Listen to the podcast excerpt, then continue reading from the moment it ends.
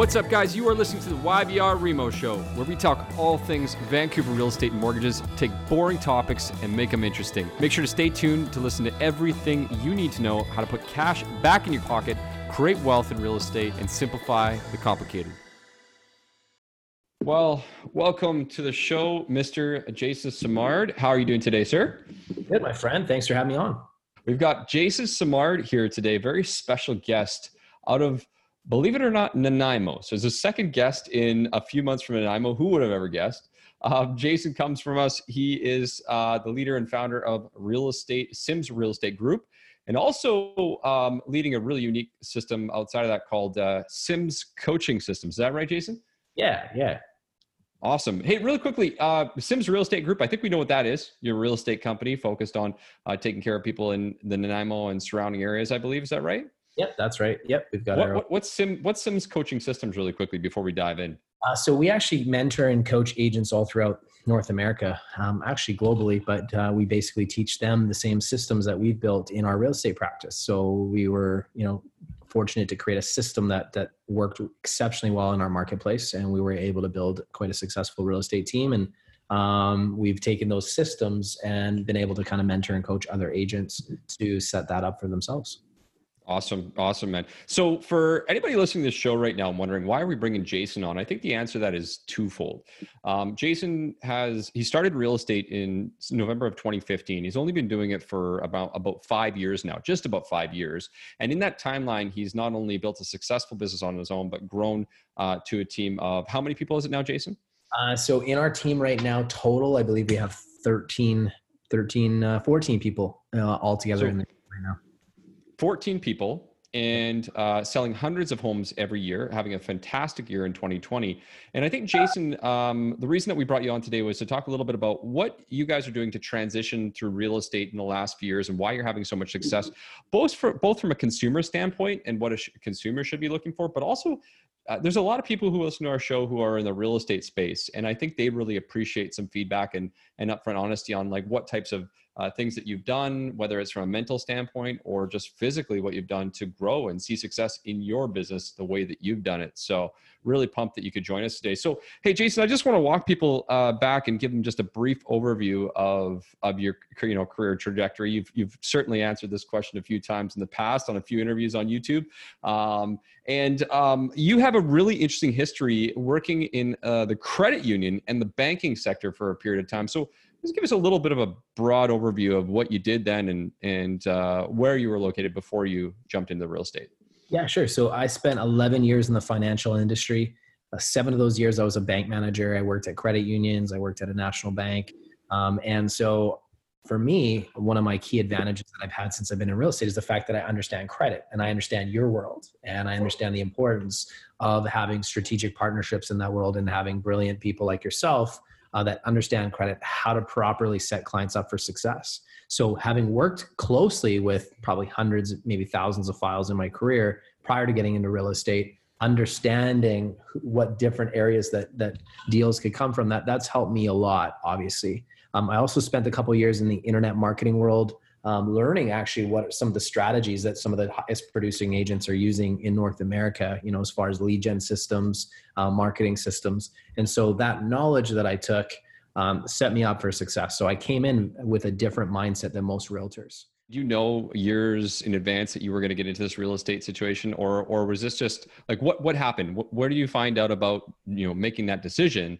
And what made you go from the safe banking world which almost no one leaves when they get to the management position and jump into uh, completely uh, well what's considered often a very very very busy market of people who like like um, saturated market i should say of real estate agents that people typically don't look up on yeah. So number one, I've always had this entrepreneurial spirit. And so sitting in a bank and, you know, my friends and my family are like, oh, you've made it or whatever. And I never felt like I did. I felt like I had golden handcuffs and I was settling. And that was just me. Again, I'm not anybody that's listening who's a bank manager. I'm not saying that you're settling.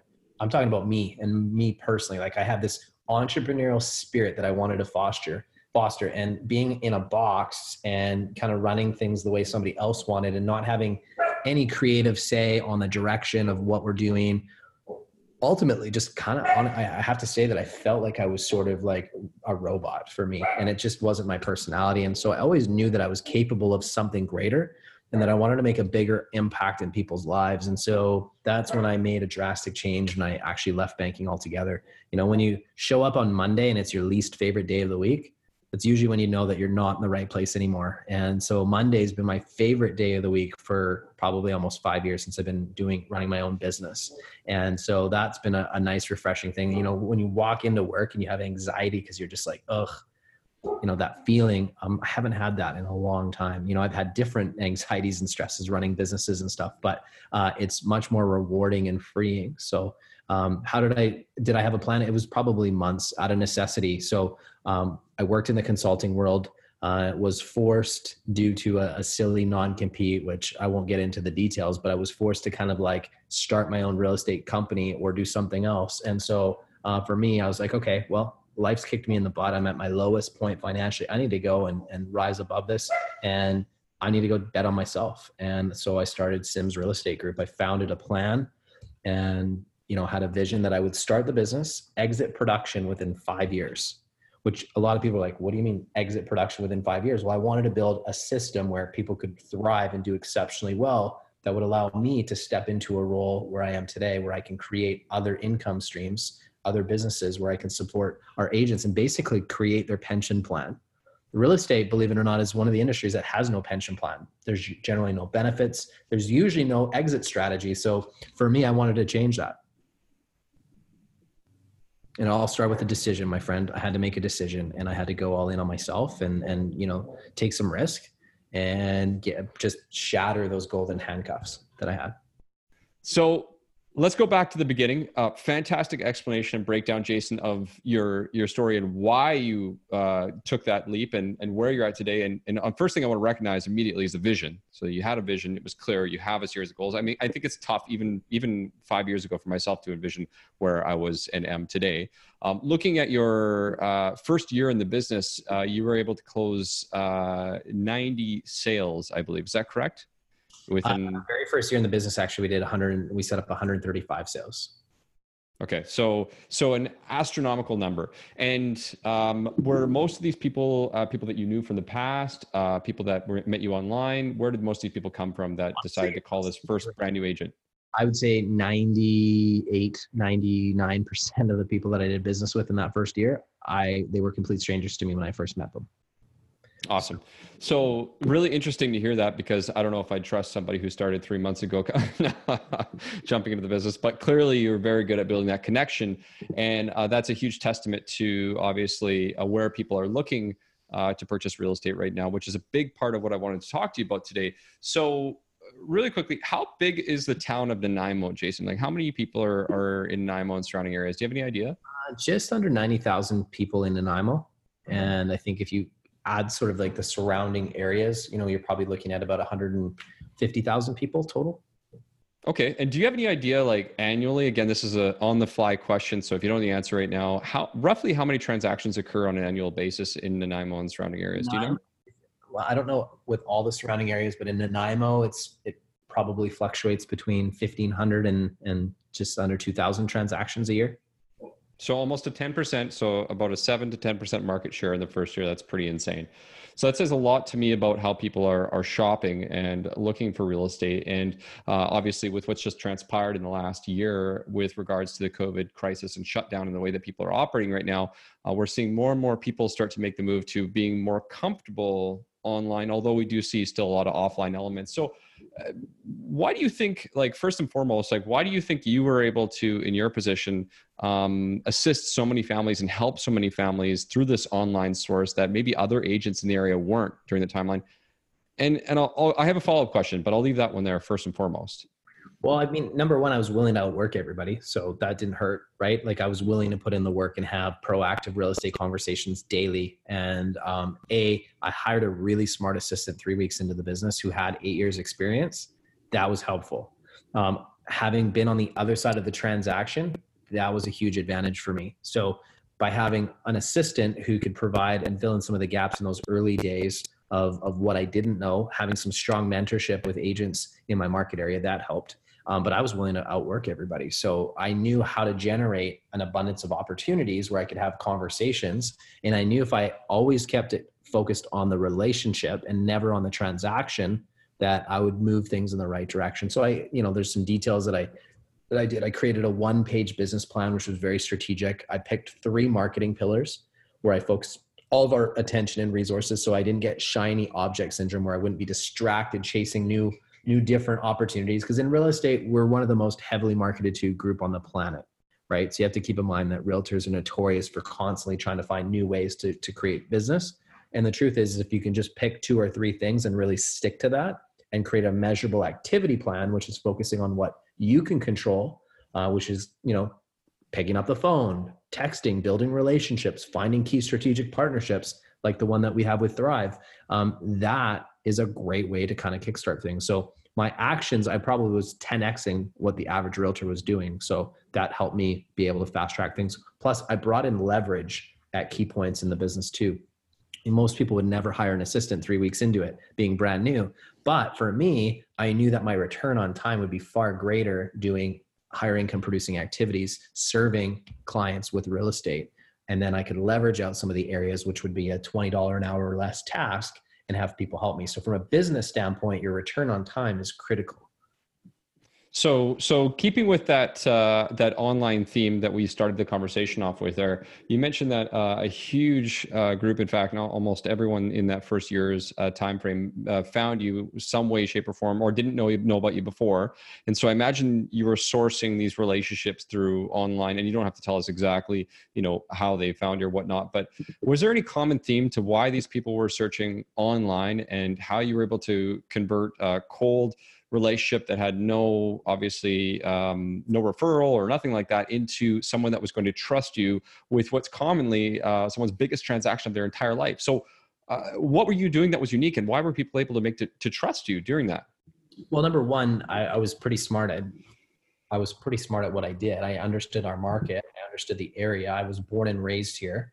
Um, i specifically targeted people that were moving from out of town in the first year so while everybody was focusing on trying to get local relationships, I was focusing on those out of town relationships because I knew two things. Number one, they needed somebody like me on the inside who knows the area. So when I get to know their needs and their wants, I could actually really highly recommend the right areas they're going to suit their families. So that was that was critical is that local knowledge having been born and raised here that was critical. The second thing that I, I knew that with online leads was that I could have an abundance of opportunities. So I could have something like my phone that I can pick up and I can reach out and connect with people. And so 92% of home buyers and sellers start their quest on the internet. Google and Bing are the two most popular places that people start their searches. So 90 93% of search traffic online is Google. The other 7% roughly is about is Bing.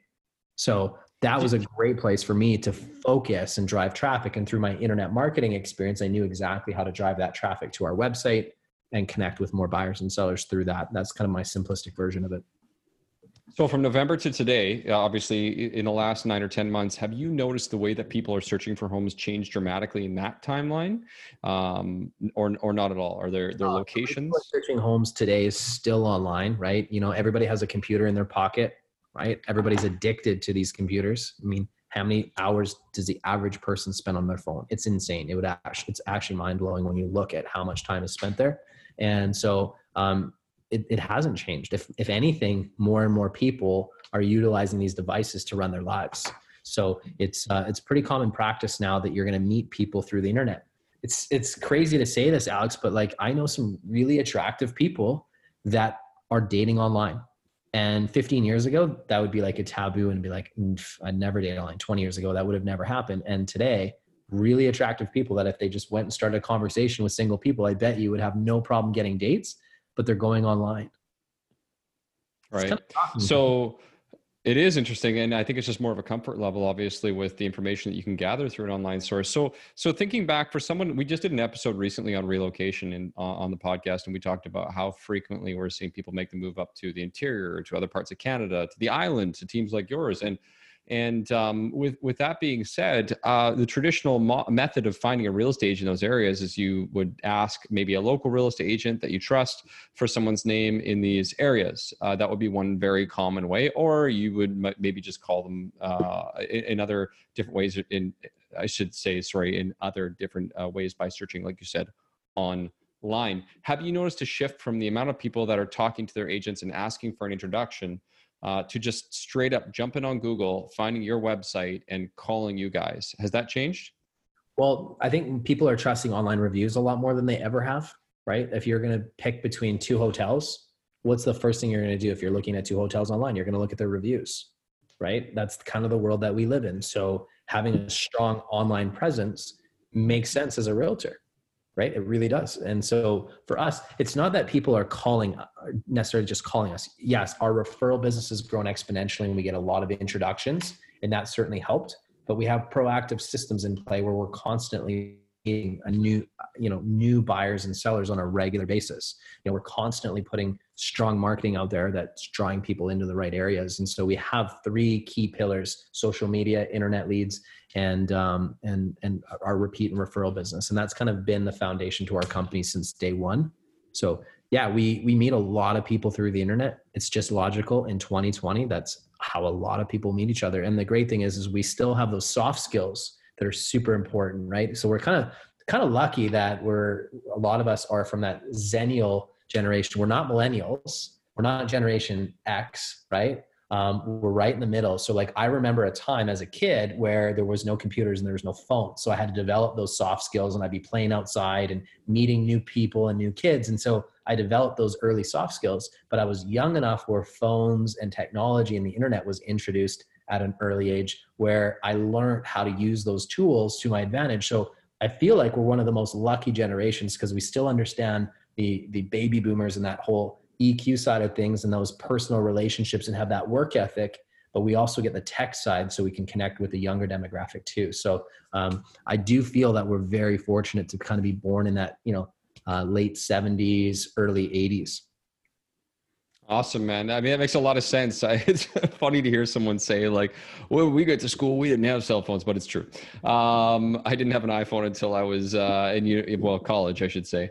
Um, so looking back, uh, you know, right now, I mean, one of the things that we we covered in our conversation that you shared uh, a lot of knowledge is about the fact that you have a, a team and there's a team approach. And you know, uh, I think I want to talk as, from a consuming standpoint. If you're a consumer listening to this, right? Like, there's often I find that there's kind of the battle where an agent who's on their own will say, "Hey, listen, if you're working with uh, a team, you're not going to get the personalized support and you'll get passed around." Whereas a consumer who's talking to a team will say, "Hey, you're not going to get X, like the personalized service." So I mean, what is your mindset on that team-based approach? Do you think this is something that will will continue to see a lot of both opportunities, or or are we going to be more like in the U.S. where we've seen a lot of teams really come to prevalence and support clients more like a business versus just running an independent agency? Because we're almost going back like 30 40 years ago in the real estate space it actually was pretty common to run like a company or a team and then it went to independent agent and then back to team again. Is this a sign for the future and is it better for a consumer? Is it better for a consumer is the question.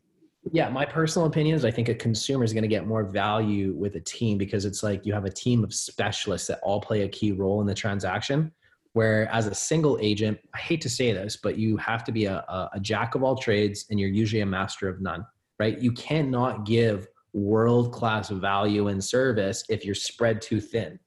And so you're going to have to really dramatically reduce the number of clients that you serve in order to do that. Well, then that's going to take a hit to you financially, which doesn't allow you to maybe put in the, the extra marketing dollars to get the ex, extra attention on your client's home, for example. So with a team, we kind of treat it like a, a high think it as a high performing um, doctor practice where you have specialists like you have your knee surgeon your knee surgeon. You have the surgeon that that works and operates on the brain that specializes in that area. Or think of it like a, a law firm right? Everybody has their specific area that they really practice and excel in. So we have the same thing. We have our admin team.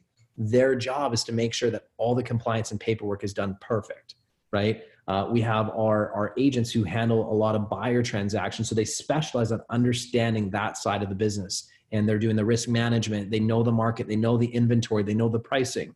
We have our listing specialists. So, you know, when it comes to listing a property, we have very strategic systems that have uh, proven to outperform the market over and over and over, right? We've got our inside sales agent team or our client care department, and they're critical in the process because what they're doing is they're licensed and they're working behind the scenes to make sure when you have a question, it's getting answered quickly. If you need to get in to see a property, they're on it. If you need extra paperwork or information about a property, they're there and we have seven day a week coverage. So for every client that works with us, you have your main lead agent, but that lead agent is able to do what they do best and make sure that they're well you're well supported by having our admin team and our client care team working behind the scenes to service you as a client so you have specialists at every facet. It's kind of like a well-oiled machine, to be honest with you, and it's why we get so many raving uh, fan club members uh, and people that are introducing us to their friends and their family because they're really feeling the elevated experience. And that's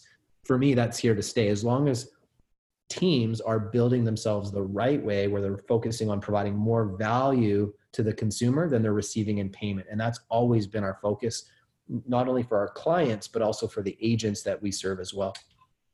Okay, so on the that's a really good explanation. I think that's that's very fair, and we talk about that all the time in what we do. I mean, in in the lending space, obviously, we cover a, a broad array of different items uh, when it comes to our clients, and quite a bit of either documentation, conversations, communication all throughout the entire process. And you know, we we also explain to them, listen, I, my primary expertise is to advise and provide information. I have team members to support that, and they're the best at what they do. And if I'm wasting my time, or if I'm spending my time, I should say, doing things that aren't the best for you, then you're going to get subpar service. And I can appreciate that 100%. You wouldn't ask your your your uh, doctor, uh, as an example, to do something that maybe the administrative staff can do, help you set up an appointment, right?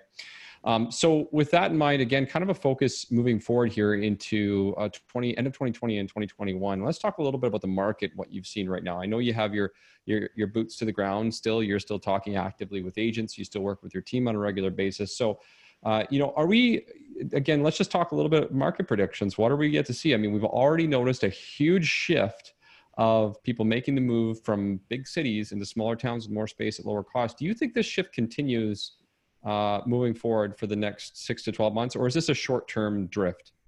No, I actually think that the way that people run businesses going forward is probably been dramatically impacted and changed by COVID. I think I don't think there's a single company that's sitting out there right now thinking, how can we get more bricks and mortar space? How can we have, how can we pile a bunch of people working in the same office space? I think they're all figuring out how can we run a more lean and mean and efficient operation and allow people the ability to work from home.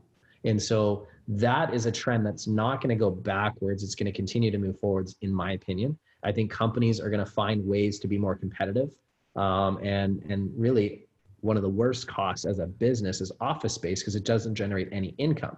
And if people can be more efficient working from home, and there's actual studies that support this, and we've seen it in our own business where our, our staff members are able to actually be more efficient working from home. There's less office distractions. They have a little bit more creative control on when they work their hours, which has been nice for them.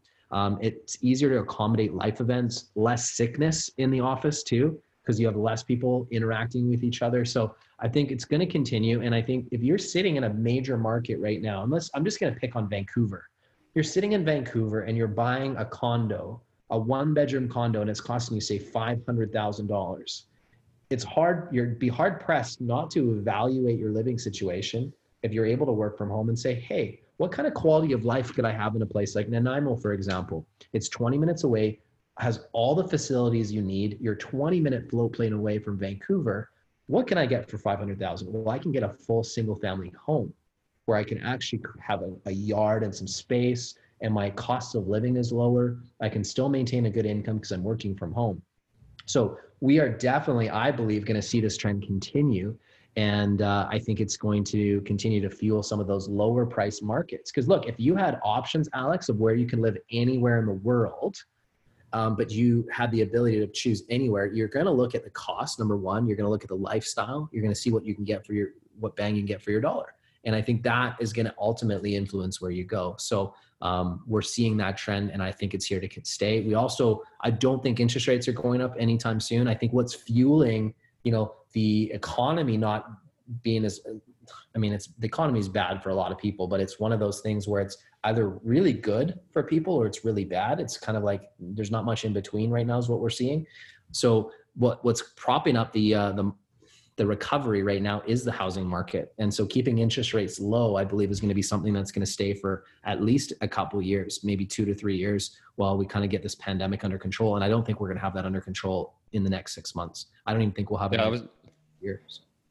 Yeah, it, it, certainly could be a while, and I can't disagree with what you said about the uh, the interest rates staying where they are, and and the fact that we are propping up the economy with uh, that.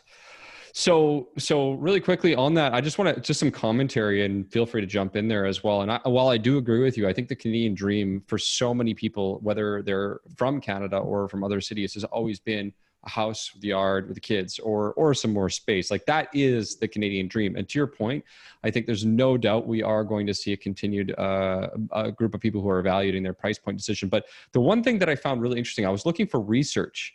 Uh, i was looking all over the internet for research. And this actually was a few months ago i was digging into this. But uh, the closest comparison that i could find on the impact of the housing market from a major um, pandemic or similar pandemic was back in Japan. And I, am again, this is a few months ago. It was like 2003 when they had the H1N1, and they talked about the impact on the housing market in Japan. And I don't know if that's a direct comparable because they don't necessarily have the space that Canada has, anyways. But they did talk about how that actually did not negatively impact uh, condensed housing and the price points of Japan over time went up. Now, I guess there's a few things to consider. Uh, is first and foremost the amount of space that they have just in general, and whether or not they had the ability to work remote back then. I would argue they probably didn't have the same opportunities. They maybe had to still hop on a train or something like that. Um, what where I'm curious again is does Vancouver continue to see that that you know continued growth in those areas and maybe bounce back that way or to your point is it is it just a full on scatter out? I think it's probably going to be a balance of the two um, but where it may hurt is some of the smaller cities outside of uh, vancouver. Hard to say. Any commentary on that or thoughts? You know what? It's going to be interesting to see right? Like if you look how people live in different parts of the world it's interesting what different cultures value right? Like for example you know japan you brought it up. Well there's a lot of people that are in these cities that are very condensed and that's kind of a normal way to live look at china. China has like our biggest our most populated cities in north america i don't even know if they'd be in the top 10 in in china. Like there's literally people that flock to cities and they look for that type of living. Whereas in canada the dream is usually like to go and have like a house with a yard and a little extra space and like you know we're very lucky. Even at vancouver i mean it's not that populated for the size of the city in comparison to how some people live in other parts of the world so I think it's going to be interesting. I think there's always going to be a demand for a, a, city like Vancouver that has beautiful coastal mountains, has the diversity that it has, and there's definitely a lot of job and employment there. So I think that's going to be desirable. However, I have to say that there's going to be some pretty attractive opportunities for more affordably priced markets for people that have the option. If you're forced to go to work downtown Vancouver, all right, well, that's maybe not a possibility. But if all of a sudden now your work's like, look, you can work from home, which means you can live from anywhere as long as you have reliable internet and you've set up a, a proper space for you. We don't care where you live anymore. You don't need to come to the office. I would say that those people would not they they're not sitting there thinking, oh, we're gonna stay in Vancouver. I bet you if they're renting right now and they're like, hey, could we afford to buy? Let's go and check out some of these other markets. Vancouver Island happens to be absolutely gorgeous. The Okanagan happens to be gorgeous. So like these different markets, I do think will benefit from people having options. Does it mean that everybody's going to flood away? No. But look what's happening in New York, right? New York is seeing the opposite effect of other markets. They're starting to see their prices come down because a lot of people are fleeing the big city now that they have options and they're looking for other priced markets that are more affordable right rent rents are adjusting in, in new york which they've needed to because the cost of rent has gotten out of control there um, and so I've got clients, for example, in Utah, which has really a, like affordable housing. They're seeing a huge increase. Uh, we're seeing the same thing in places like Florida. Um, so it's really fascinating. Montana. I've got I've got people that I that I um, partner with in Montana of all places, right? Beautiful place. Well, a lot of people are starting to move there from California because the prices are too high. Now that they're able to work from home, they're like, I can have the wilderness and all these amazing things and the housing is like half the price, I'm in. So I think you're going to see that trend continue. I'm not saying it's doom and gloom for people living in the big city, but if you were an investor or if you were somebody looking for a better lifestyle, you probably are going to look at different markets that are a little more affordable where you can have more of the so-called Canadian or American dream, right?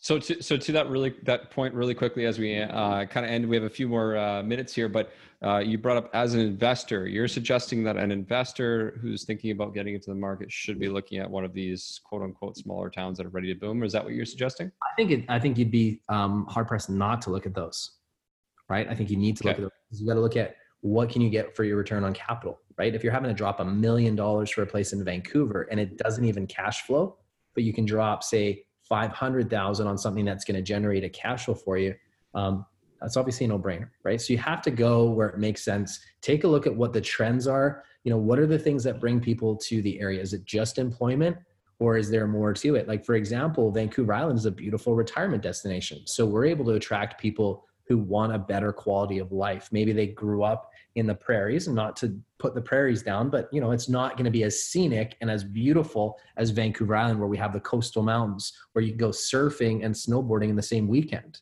right? Where can you do that anywhere else in Canada? There are very, very few places. Um, we have ac- accessibility to the mainland. So if I want to be in Vancouver, I can literally drive five minutes from my house right now, get on a float plane, and I'd be downtown in 20 minutes to meet up with you. So in less than an hour, I could be in Vancouver and come hang out with you. How Perfect. Cool. Faster, faster than me from from my office. So yeah. So like, how cool is that that we have those opportunities? And again, I'm able to have a beautiful home and a good lifestyle for my family in a community that overall is very safe. You know, has lots of nature trails. So it's really a no-brainer. And I have abundance abundance of choices when it comes to restaurants and things like that too. So yeah, I, would like to think that you know it's not just a fad. I think more and more people are going to reevaluate where they live, and I think a lot of the resources that would go to traveling is going to go back into home improvements or people looking to upgrade and say, you know what, maybe we're not going to travel as much. So we're seeing a big boom right now with secondary properties. I just purchased one myself because you know the cost on it was was really affordable, and it allows me to create memories with my family. So I think some of the Gulf islands here around Vancouver Island too are going to see a, an increase in demand because people are looking for local escapes where they can go and create memories. And instead of going to, you know, Italy, they're probably going to be like, hey, what's a cool place that I can explore in BC? And, it makes sense.